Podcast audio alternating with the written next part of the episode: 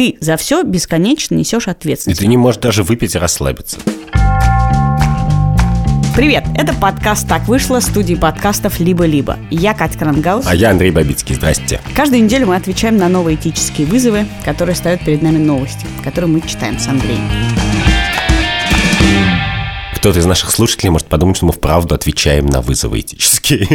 Я очень фигово это делаю, честно говоря. да. Все это мы делаем с нашими партнерами, приложением для покупок Joom, который постепенно, если вы еще не заметили, захватывает наш подкаст своей рекламой. И если вы не хотите, чтобы мы превратились в Joom, то делайте заказы и присылайте нам скриншоты. И обязательно присылайте, пожалуйста, на подкаст собака либо либо ру свои идеи, как нужно делать рекламу в подкасте. Мы все запишем и будем делать это впредь. Потому что этот вызов от нас никуда не денется. Денется, не денется, спи моя красавица, как говорят. Как говорится, как сказала Катя, потому что у нас сегодня не новый этический вызов, а старый этический вызов. Да, дело в том, что я считаю, что фольклор, он на самом деле отражает очень важные этические и нравственные установки, которые существуют в этой культуре, в этой общности в это время. В этой стране еще скажи. Вообще мы хотим с Андреем раз в некоторое время проводить ревизии каких-то очевидных максим, с которым мы живем. Например, война и мир. Например, э, культурный код или народные мудрости. И даже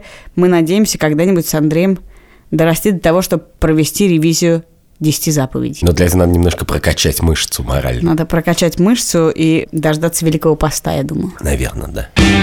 Я хочу сегодня с тобой обсудить основу основ. Это поговорки, которые вылетают из нас, из наших родителей, из наших бабушек и дедушек, когда мы были маленькие, при любом удобном случае. Слово не воробей, Андрей. Вылетит не поймаешь. Ее смысл в том, что ляпнул, отвечай. Да, ляпнул, отвечай. А мы можем ляпнуть и извиниться теперь. Можем. В принципе, у меня был загон. Я еду в метро и придумываю какой-нибудь загон. Я ехал и придумал загон про пословицы. И Я подумал, что это нам-то легко, мы сидим в подкасте и так аналитически раскладываем проблемки. Мы не были на Эвересте, а бац, обсуждаем Эверест. Как бы мы считаем, что это как арифметическая задачка. Можно ее разложить на части и обсудить. Андрей сейчас упомянул прошлый выпуск нашего подкаста, который мы посвятили покорителям Эвереста и их этически-нравственному облику.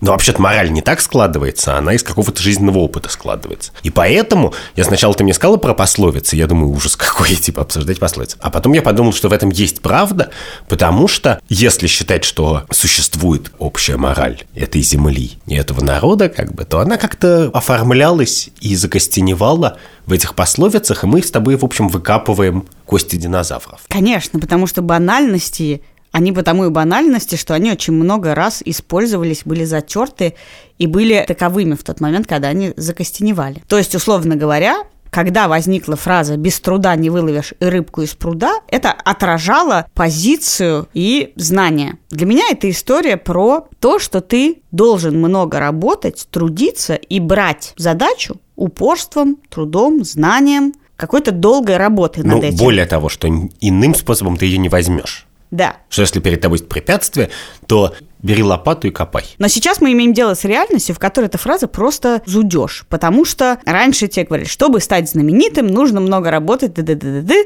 много играть в театре. Нет, заведи Инстаграм, и тебе повезет. Вообще очень много чего у нас построено на везении. Институт экспертизы умирает. Про это много кто говорит, жалуется и недоволен, но это факт. Ты можешь прийти и стать значимее, чем человек, который в твоей области работал 25 лет. Во многом потому ты станешь значимей, что этот человек уже закостенел и пользуется инструментами и знаниями очень устаревшими. И лопатой. Лопатой, а ты уже, у тебя приложение лопата. Да, но я не знаю, как бы, мне хочется какую-то мораль из этого вывести, что кроме того, что это, конечно, не работает, ты права, но и- тут есть какая-то ценностная вещь, что типа, если ты выловил рыбку из пруда без труда, как бы, то это плохо или хорошо. И, конечно, на самом деле, у нас же не одна эта пословица, у нас много всяких других. Терпение и труд все перетрут, глаза боятся, руки делают. В принципе, что как бы труд – это хорошая вещь, кто бы сомневался. Но, в общем, на самом деле, конечно, логика такая, что труд – это единственная хорошая вещь. Это вещь, которая не требует оправданий. То есть, если ты, типа, вкалываешь, то ты можешь не париться ни о чем. И ты не должен никак себя оправдывать. Это еще немножко про малые дела. На самом деле, в какой-то момент мы стали сомневаться в обществе, часть общества разделилась. Имеет ли смысл все время трудиться для этой рыбки, если, может быть, а, рыбки нет в этом пруду, рыбка есть в другом пруду, и ты вообще можешь обойтись без рыбки.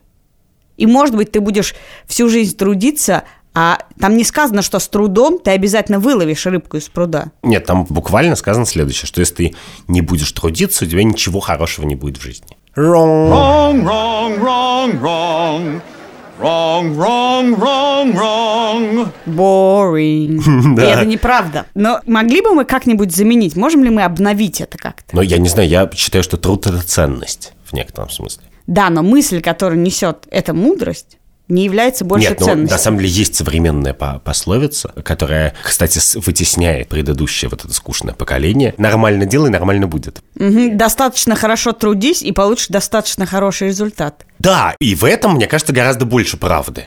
Рыбка у тебя может быть откуда угодно, и обстоятельства могут сложиться по-разному, но если ты нормально делаешь, то будет нормально, скорее всего. И, скорее всего, ты получишь от этого больше удовольствия, хотя, наверное, это остается за в данном случае, и, возможно, во всех остальных, современная мудрость очень сглаженная и не категоричная. Раньше тебе говорили, вот таким ты должен быть. А теперь тебе говорят, ну, так, может так, может не так. Ну, не знаю, мне так как раз кажется, что в этой такой подчеркнуто модернистской формулировке «нормально делай, нормально будет», в ней есть какая-то очень протестантская этика. Это какой-то перевод Лютера на русский язык буквально. И в некотором смысле это гораздо более глубокая и высокоморальная мысль, потому что на самом деле предполагается, что ты, когда ты нормально делаешь, ты не видишь эту рыбку. Что говорит старая пословица? Как бы вкалывай, потому что вон твоя рыбка, вон твоя морковка висит ослик, иди за ней. И если ты не пойдешь, ты не получишь морковку. А современная пословица, наверное, правильно сказать, присказка, Просто делай нормально, как бы, а есть там морковка или нет, ну что-нибудь там обнаружится. Может быть, не морковка, а помидор. Ничего не жди. Да, и мне кажется, это гораздо более нравственный посыл. Хорошо, вот ты помянул еще одну поговорку про труд. Но она, мне кажется, совсем не про труд. Глаза боятся, руки делают. Вот ты считаешь, что это про то, что закрой глаза и фигарь. Мне кажется, мы с тобой ровно наоборот воспринимаем. Я считаю, что это как раз про борьбу с рацио, с разумом. Что твой разум говорит тебе, чувак, как бы не надо стоять на краю балкона с пятилитровой банкой пива и жонглировать кирпичами, а инстинкты твои как бы помогут тебе это выполнить. А я считаю, что наоборот, что это в современном мире абсолютно запрещенная фраза, потому что фраза «глаза боятся, руки делают» говорит тебе о том, что инстинкт говорит тебе «не делай этого», глаза боятся, у тебя страх возник. А ты считаешь, что глаза – это инстинкт? Ну, глаза боятся. Что это еще может значить? Но руки-то они в них меньше мозга, чем в глазах, нет? Давай сначала картины сравним. Я вижу это так, что руки делают, что ты как бы посмотрел, например, что тебе надо слепить гору пельменей. И думаешь, ой-ё, как бы столько пельменей, это 18 часов, а это я спать не буду. А руки уже начали лепить, как бы руки не задумываются об этом. Да, но руки... инстинкт для меня говорит тебе, иди спи. Понимаешь, мы с тобой, возможно, разную роль придаем инстинкту. А ты больше чему доверяешь? Инстинкту или... Я очень доверяю своим инстинктам. Я считаю, что мы очень много можем поменять, и за нашу жизнь очень много поменялось в смысле этики, морали, представления о должном, недолжном и так далее. Но есть вещи, которые сильнее тебя, потому что они тысячелетиями. Как рожать детей? Можно ходить и учиться дышать на занятия. Но вообще-то, если люди тысячелетиями как-то рожали, то, наверное, это действие инстинктивная, и реакция на этот процесс должна быть инстинктивной. Это самое естественное. И в этом смысле страх для меня является очень важным чувством, которое нельзя затыкать привычкой. Для меня глаза боятся, руки делают, это на самом деле про банальность зла. А, ну в Что тебе смысле... что-то подсказывает, не делай этого. То есть тебе какой-то сигнал подается, не делай, это страшно, опасно, неправильно.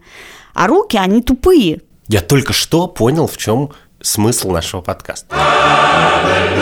Я тоже думаю, что это абсолютная банальность зла, но я, конечно, в моих глазах это устроено так, что именно руки твои, ручки шаловливые все время куда-то лезут, никуда не надо, но ты можешь отойти как бы на шаг, глазами посмотреть, подумать, как бы и перепридумать эту историю, сделать по-другому, не делать вообще, отойти в сторону, позвать друзей, не знаю, есть у тебя есть варианты. И это все делает разум, и разум тебя удерживает от того, чтобы стать животным, как бы, а в твоих глазах тебя удерживает инстинкт от того, чтобы стать животным. Ну, хорошо, что нас с тобой в этой жизни хоть что-то удерживает. Но это про осознанность, безусловно. Про осознанность и про принятие всех сигналов, которые ты же сам себе подаешь. То есть, условно говоря, современное звучание должно быть что-то вроде «глаза боятся, руки пусть подождут». Нет, или пусть руки поговорят с глазами. Глаза боятся, поговори с ними. Глаза боятся, руки на одеяло.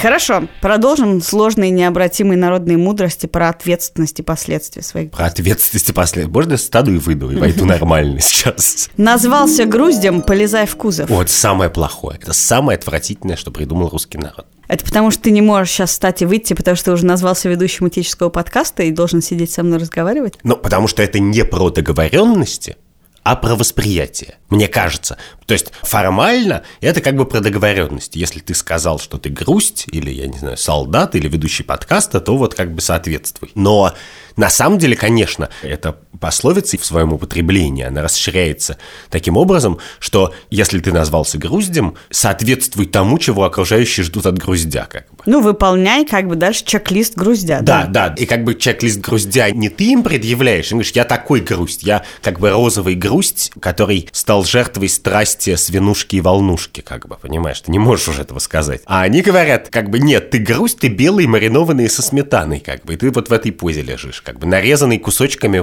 в 2 сантиметра. Ну вот если даже не так образно и прекрасно выражаться, как ты, то это про то, что надо отвечать за свои слова. На самом деле, Да. про взялся, ходи еще есть такое выражение. Да, все это за базар еще. Да. Например, знаешь, к чему это применимо? И что мы отменили этим?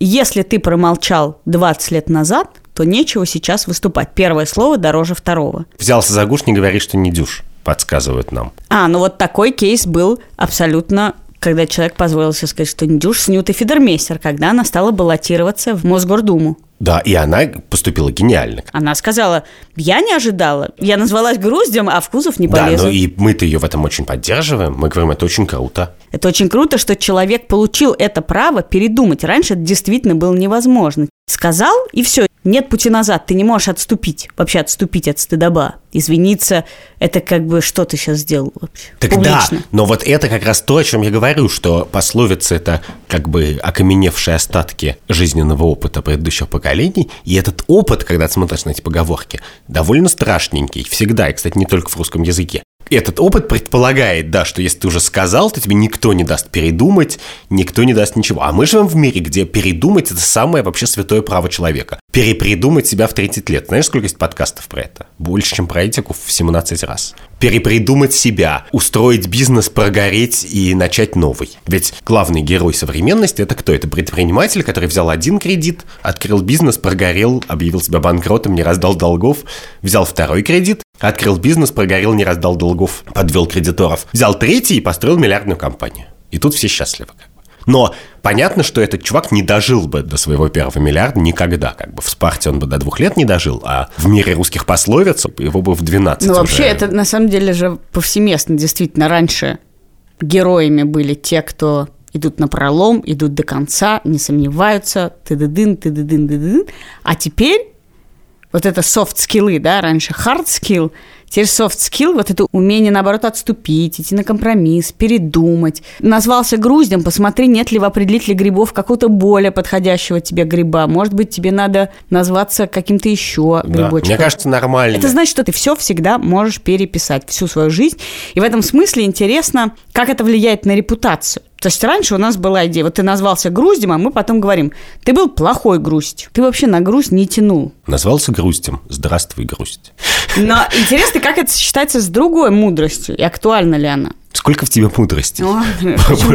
Я немного побаиваюсь. Ты вот биолог, ты, может быть, объяснишь, почему моя память, мое сознание устроено так, что думаешь, только ты читаешь умные книжки, я тоже иногда читаю умные книжки, но в сознании моем, в памяти остается бесконечная цитаты из музыки 90-х, самая помоя, всю наизусть сейчас тебе напою, и вот такого рода народные мудрости, как, например, «один раз не пидорас». Мне кажется, да, что эту мудрость придумал человек, который хотел побороться с мудростью про грусть. Да, потому что, мне кажется, они очень связаны. Это про институт репутации, на самом деле. Да. Потому что раньше нам говорили, ну, мне один кажется, раз, это не ну, очень древняя пословица, судя по ее звучанию. Это про то, что ты можешь ошибиться, и одна ошибка еще ничего не значит. Также это еще гимн гомофобии. Ну, сложно, это так, сло- это- сложно, сложно этого не заметить просто. Да, но мы сразу как бы со всех, со всей как бы традиционной культуры снимаем слой гомофобии, потому что чтобы там было что обсудить, потому что иначе мы не могли бы это обсуждать. Во-вторых, к сожалению, возможно, эта часть не изменилась в нашем обществе. Да. Но я хочу взять вот это про репутацию. Как ты считаешь, мы сейчас вот с всеми движениями за как бы мету и прочее, можно ли один раз ошибиться и потом говорить, что ты не виноват? Условно говоря, один раз изнасиловал, но ты не насильник. Ну как, в некотором смысле я не могу отвечать за движение мету или любое движение, могу сказать за себя, что мне, конечно, кажется, что есть вещи, которые нет. Ты не можешь сказать, что это было один раз. Как бы. Ты либо их сделал, либо не сделал. То есть количественная характеристика не имеет значения. Один раз ты украл денег, Есть качественная разница. Если ты один раз украл или ты украл 700, если ты украл 700, то ты клептоман, как бы. Ты просто человек другого склада, и это надо учитывать. Да, но в принципе, конечно, если ты один раз не в детском возрасте подрезал у папы пятак, как бы, а если ты как бы осознанно, я не знаю, провернул мошенническую схему или украл много денег, или взял большую взятку, или списал диссертацию, то что значит один раз? Как бы у некоторых людей по много диссертаций, что как бы одну из них можно списать. Но это про временную характеристику, это про то, когда это произошло. Вот в этом один раз вообще есть, когда это произошло. Сейчас, мне кажется, мы имеем дело действительно, несмотря на то, что институт репутации ничего не значит, ну, то есть, что мы скажем, что ты насильник, но это может не изменить ни твою карьеру, ни твою жизнь, ничего, или что ты коррупционер, и это точно так же ни к чему не приведет. Но мы, конечно, не вникаем в обстоятельства, мы не, не вникаем в то, что ну, он украл, как бы взял взятку 30 лет назад, тогда этой взяткой не было. Мы, если решили назвать это коррупцией, или назвать это насилием, или назвать это еще каким-то словом, то нам абсолютно все равно, сколько раз это было и при каких обстоятельствах. Да, конечно. Как бы мы в этом смысле гораздо более ригористичные. Ригрессичные? Ригористичные, ну, как бы у нас жесткие рамки. Вот, ну, у меня, по крайней мере. Я считаю, что какие-то вещи делать нельзя, их очень мало. Там, убивать, грабить и так далее, насиловать. Примерно это описывает список вещей, которые нельзя делать в моих глазах. И если ты их один раз сделал, то да, то, ну, то есть хорошо, что один, а не два, как бы, но сказать, что ноль уже нельзя. А есть все остальное, и в некотором смысле я задумался, что в этой ужасной фразе «один раз не пидорас», она в некотором смысле оптимистичная, потому что считается, что все-таки, значит, гомосексуальные отношения не относятся к этой категории как бы убийц. Все-таки это лучше убийцы, потому что про убийцу не скажут «один раз не убийца». Хорошо, вот ты говоришь, что есть там несколько всего вещей, которые запрещены. А обстоятельства имеют ли значение? Я не просто так спрашиваю, у меня есть мысль, но перед этим, поскольку у нас есть партнер приложения для покупок Joom, и он обещал захватить наш подкаст, то мы должны врезать его прямо в середину этого выпуска и спеть песню, Андрюш. Давай. У тебя тоже нет слуха. Нету. У меня тоже. Но об этом наши партнеры не должны знать. Наши партнеры не должны знать, что у нас нет слуха, у нас лучший звукорежиссер на земле Ильдар Фаттахов. И он, я надеюсь, сделает эту прекрасную песню еще более прекрасной. Joom, Joom, Joom, Joom, закажи на Joom, купи на Joom, Joom, Joom, Joom, Joom, закажи на Joom, купи на Joom, открой Joom, закажи на Joom, Joom, Joom, Joom, джумлунгма. джум, джум. У тебя нет голоса. Вернемся к обстоятельствам. Есть такая народная мудрость, что у трезвого на уме, у пьяного на языке. Да, но это даже не этическая категория, это правда жизни. Нет, это на самом деле стало этической категорией. Раньше мы считали, да, что вот есть алкоголь, алкоголь снимает контроль, и какие-то вещи, ну, что вы хотите, он был пьяный. Ну, и алкоголь, дальше наркотики, там есть ряд. Но сейчас мы говорим про то, что алкоголь не может являться оправданием ничего. А только отягощением. Да, если ты про себя знаешь, что алкоголь для тебя снимает какой-то контроль, а это тоже не для всех так, но для многих, то и нечего было пить. Мы вообще, мне кажется, пришли в тупик с ответственностью. Мы говорим, что ответственность у тебя за все бесконечна. За то, что видит твои глаза, за то, что делают твои руки, за то, что ты говоришь, когда пьян, за то, что ты думаешь, когда пьян, за то, что ты сделал один раз даже.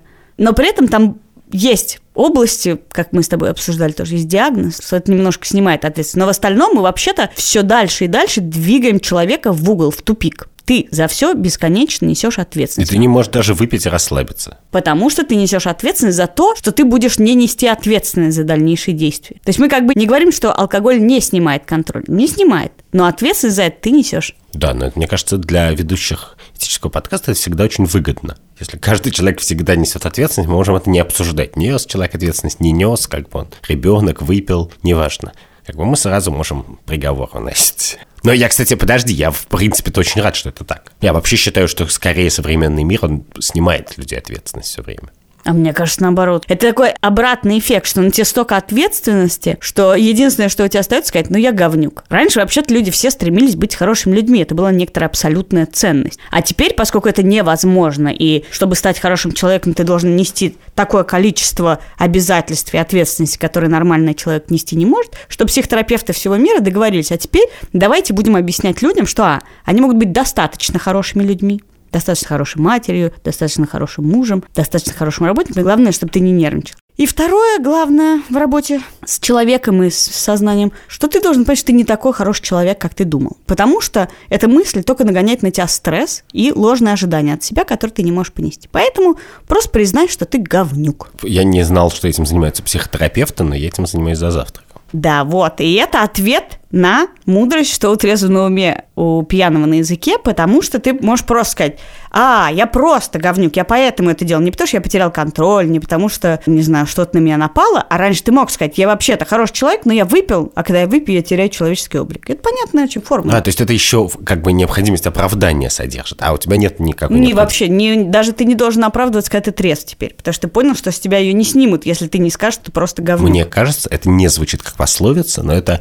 если слушатель нашего подкаста запомнит только одну фразу из этого выпуска, то я хотел бы, чтобы это была твоя вот эта фраза. Ты не должен оправдываться, когда ты трезв. Мне кажется, что это буквально надо написать на гербе нашего подкаста. Все, что нужно знать про современный мир, в этой фразе содержится. Хорошо, не буду останавливаться, Андрей, в рассказе для тебя все более глубоких и глубоких народных мудростей. Давай, я даже уже заподозрил, что ты специально делал экспедиции во двор, как бы, на футбольное поле. У меня их много, вряд ли мы успеем все обсудить. Я даже предлагаю нашим слушателям присылать вообще свои варианты, во-первых, обновленных народных мудростей, а во-вторых, э, свои варианты поговорок, которые имели одно социальное значение, а теперь больше не актуальны. Но пока я тебе скажу еще одну глупость. Есть такая поговорка, поскольку я не матерюсь, ты знаешь, это про рыбку. И рыбку съесть, и нахуй сесть. Вот наш редактор подсказывает, что есть вариант и птичку съесть, и почирикать. Это все про то, что нельзя, так сказать, гнаться за двумя зайцами одновременно. Да. Про то, что нельзя хотеть всего на свете, определись. Потому что если ты хочешь всего на свете, останешься ни с чем. Это тоже абсолютно отменили. Хотя я не уверена, что это этическое. То есть раньше это была этическая категория. Не наглей вообще. А теперь это про профессиональные навыки. Потому что вообще-то мультизадачность – это основополагающие рабочие умения. И это если говорить про быт. Прагматически, конечно, ты должен уметь все время есть птичку и чирикать. Как бы это требование времен. Сейчас я даже подумала еще о том, что это и про двойную нагрузку. Да, и про двойную нагрузку, как бы сверхурочность, что угодно. Но в этом еще есть, конечно, отвратительный совершенно безнравственный посыл, в том смысле, что, продолжая наши орнитологические метафоры, тебе крылья подрезают. Как бы. Ты хотел бы, как бы, в принципе, нормально для человека гнаться за двумя зайцами. Ты не должен выбирать. Ты можешь быть полиамором. Любите рыбку. Ты почему-то всегда приводишь этот пример, хотя в моей жизни, хотя, может, я мало смотрю по сторонам, это довольно редкое явление. А Полиамория? гораздо, гораздо чаще я вижу всякую трудовую полиаморию. Понимаешь, Андрей, я просто в том числе делаю подкаст «Истории русского секса» в студии «Либо-либо». Поэтому у меня очень много сейчас такого рода ассоциаций, прости меня. Тогда как бы у тебя ассоциации про рыбку, а не птичку. Да. Ты понимаешь, что и рыбку съесть? Это же про то, что женщина, она и ужин должна приготовить, и семейный долг исполнить. И потом еще на работу пойти детей в школу отвезти. Да, я знаю, ты мне это рассказывала, когда я спросил тебя в подкасте про феминизм, как устроена женская жизнь. Да? Ужасно. Ты буквально мне это, это Да? произнесла, да. Но это, наверное, потому, Андрей, что у кого чего болит, тот о том и говорит. И это наша следующая пословица, о которой я хочу тебя спросить. Я могу включить философа, залезть на табуретку и сказать, что это называется отхомином. Что когда тебе человек что-то говорит, а ты ему в ответ, вместо того, чтобы возражать по существу, ты говоришь, да у тебя просто это болит. Ты просто говоришь как бы об одном и том же, что тебя волнует. Ты не объективен. Да, ты не объективен, просто ты не объективен не потому, что ты там, например, плохой человек, а потому, что у тебя идея фикс. Как бы в качестве жизненного наблюдения, ну да, у людей есть действительно идеи фикс, они про них много говорят. Но очевидно, что когда ты кому-то эту фразу произносишь, ведь пословицы кому-то произносятся и поговорки, то ты совершаешь, с моей точки зрения, неприличное действие. Я так стараюсь не делать. Я так, конечно, делаю, как все. Но я стараюсь и корю себя, когда мне не удается это сделать, поспорить с аргументом, не говоря, что ты просто... Не переходя на личности. Да, ты всегда так хотела. ну, что-нибудь такое. Ну, таких каких-то идиотских конструкций. Но в связи с этой поговоркой я вспомнил важную вещь, которую я думал, когда я шел на эту запись подкаста. Что вообще-то есть в Твиттере такое выражение, называется self-own. Это когда ты произносишь какой-то аргумент, чтобы уесть собеседника, а на самом деле ты не уедаешь собеседника, а демонстрируешь собственную нищету этим самым аргументом. Кто так обзывается, тот сам так называется? Ну, вот, например, ты говоришь, да все, все все время врут. И если ты это используешь как серьезный аргумент, то это в первую очередь не о том, что ты так думаешь или не думаешь в моих глазах, а это говорит о том, что ты как бы несчастный человек, что ты вырос где-то на зоне, и что в принципе вокруг тебя все врали как бы. И ты всерьез это используешь как аргумент для разговора с людьми. И в таком случае наш разговор не о каких-то принципах, а просто о разном жизненном опыте совершенно принципиально. Потому что вокруг меня не все врут. И с поговорками это очень часто так. То есть на самом деле в жизни, значит, пожилого крестьянина действительно все всегда так и было. Как без труда рыбку из труда не выловишь. Как бы глаза боятся, руки делают. Ну, то есть это такая рамка, которая помогала найти некоторую закономерность и справедливость. Да, но когда в современном мире человек берет социальный реликт каких-то прежних веков и от себя произносит вслух, то я думаю, блин, чувак, ты где вырос в 14 веке, как бы? Да, но интересно, что пока вот ты это говорил, я поняла, что в действительности фраза «у кого чего болит, тот о том и говорит» – это одна из немногих сегодня перечисленных поговорок, которые, мне кажется, надо поменять коннотацию, потому что сейчас она негативная, на положительную, но в принципе так и есть. Мы стали каждый заниматься тем, что у нас болит. Если ты хочешь защищать права, то тем лучше ты будешь защищать права. Если ты понимаешь, что такое, когда они ущемлены, да, если ты гей, то твои слова о том, что зачем тебе гей-браки, почему нельзя жить в мире с гомофобией и так далее, так далее, будут звучать от самого сердца. У тебя это болит, и ты поэтому об этом можешь говорить. Ты а если у тебя- должен об этом говорить. Да, а более если у тебя не болит, то что ты будешь говорить? Ты будешь призывать как бы к логике, а если у тебя болит, то ты прямо в сердце к людям идешь. Тут ты права, конечно, и это даже не достижение времен, а довольно очевидная мысль, что, в принципе, люди, у которых болит, должны об этом говорить. Что вообще решить проблему можно, если это твоя проблема. Да, и что в некотором смысле говорить о многих проблемах, если ты не испытал их на себе, у тебя как бы нет права. Я уверен, что альпинисты, про которых мы записали последний выпуск, будут нам это говорить буквально. Что у нас нет права обсуждать альпинизм, потому что как бы мы не разбираемся в альпинизме. Ты знаешь, ты сейчас продемонстрировал, Андрей, последнюю, я думаю, мудрость, которую мы сегодня обсудим, хотя их еще Я меня- продемонстрировал последнюю мудрость в пять лет, я с тех пор На варе и шапка горит. О, кстати, как я попал. Дело в под любую твою реплику есть, Андрюх, по одной мудрости. Значит, я думаю, что это про то, что человек нервничающий, волнующийся себя выдает. То есть, если ты говоришь, ну вот, может быть, альпинисты, значит, нам скажут, это значит, что ты чувствуешь себя неправым. Вообще про то, что поведение нас выдает.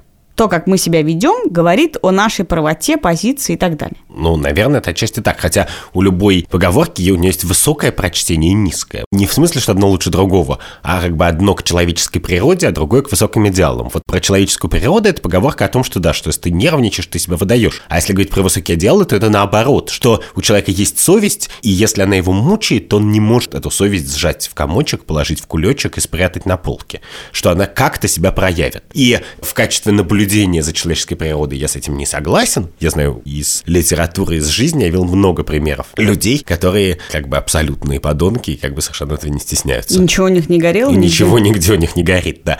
Но тут я как раз думаю, что это некоторый спрятанный нравственный пафос, что как бы веди себя хорошо, потому что если ты поведешь себя плохо и даже об этом никто не узнает, ты будешь... Мне кажется, это даже не про хорошо-плохо ты себя ведешь, и от этого мы оцениваем тебя, а про то, что есть вор, то есть личность твоя, и есть шапка внешние проявления твои.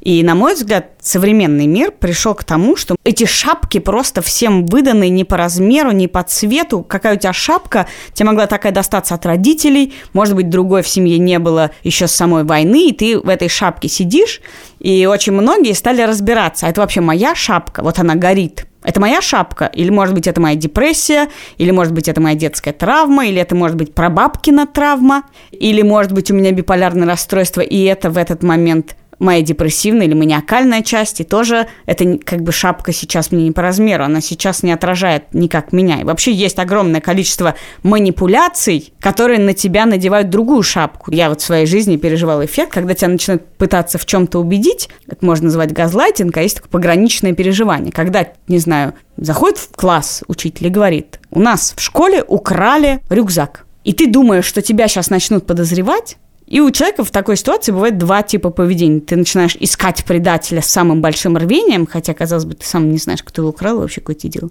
И второй, когда ты думаешь, что подозревают именно тебя из 30 человек, начинаешь вести себя нарочито агрессивно. Ну, типа, попробуй докажи, что ты даже в какой-то момент можешь начать верить, что это имеет к тебе отношение, что вообще-то это ты сделал, даже если ты точно знаешь, что ты этого не делал. Потому что есть разные особенности людей и особенности манипуляций, которые могут на тебя нацепить шапку, а потом сказать, опа, на варе шапка горит. На тебя нацепили свою невротичную, не знаю, агрессивную, тревожную шапку, потому что тебе нажали на какую-то точечку. У меня чувство вины, которое у нас все время, как горелка с газом, просто ждет, когда его подожгут.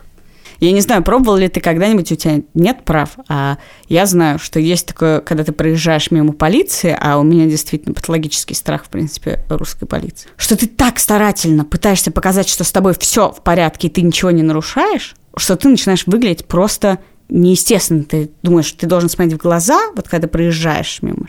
Или ты должен делать вид, что... Или я начинаю напевать вдруг почему-то. Мне кажется, это самое естественное. Ты едешь за рулем и, и поешь. Когда ты так стараешься, чтобы у тебя не горела шапка, что у тебя уже уши из-под Мне нее кажется, горят. я нащупал границы твоей эмпатии, потому что ты почему-то думаешь, что если у меня нет прав, то значит у меня нет опыта ехать мимо полиции с горящей шапкой. А у меня этого опыта гораздо более мучительного довольно много. И да, на самом деле я с тобой согласен, что я несколько раз в жизни ехал мимо полиции на машине без прав. С одной стороны, я про себя знаю, что я всегда соблюдаю правила, потому что Например, в стране Латвии, где мы с тобой оба бывали, полицейский не имеет права остановить машину, если она соблюдает все правила. А с другой стороны, я понимаю, что в ситуации, когда я буквально без прав еду на машине, в ситуации, когда с абсолютными правами иду, я не знаю, мимо мента по улице, то, в принципе, это похожее очень ощущение.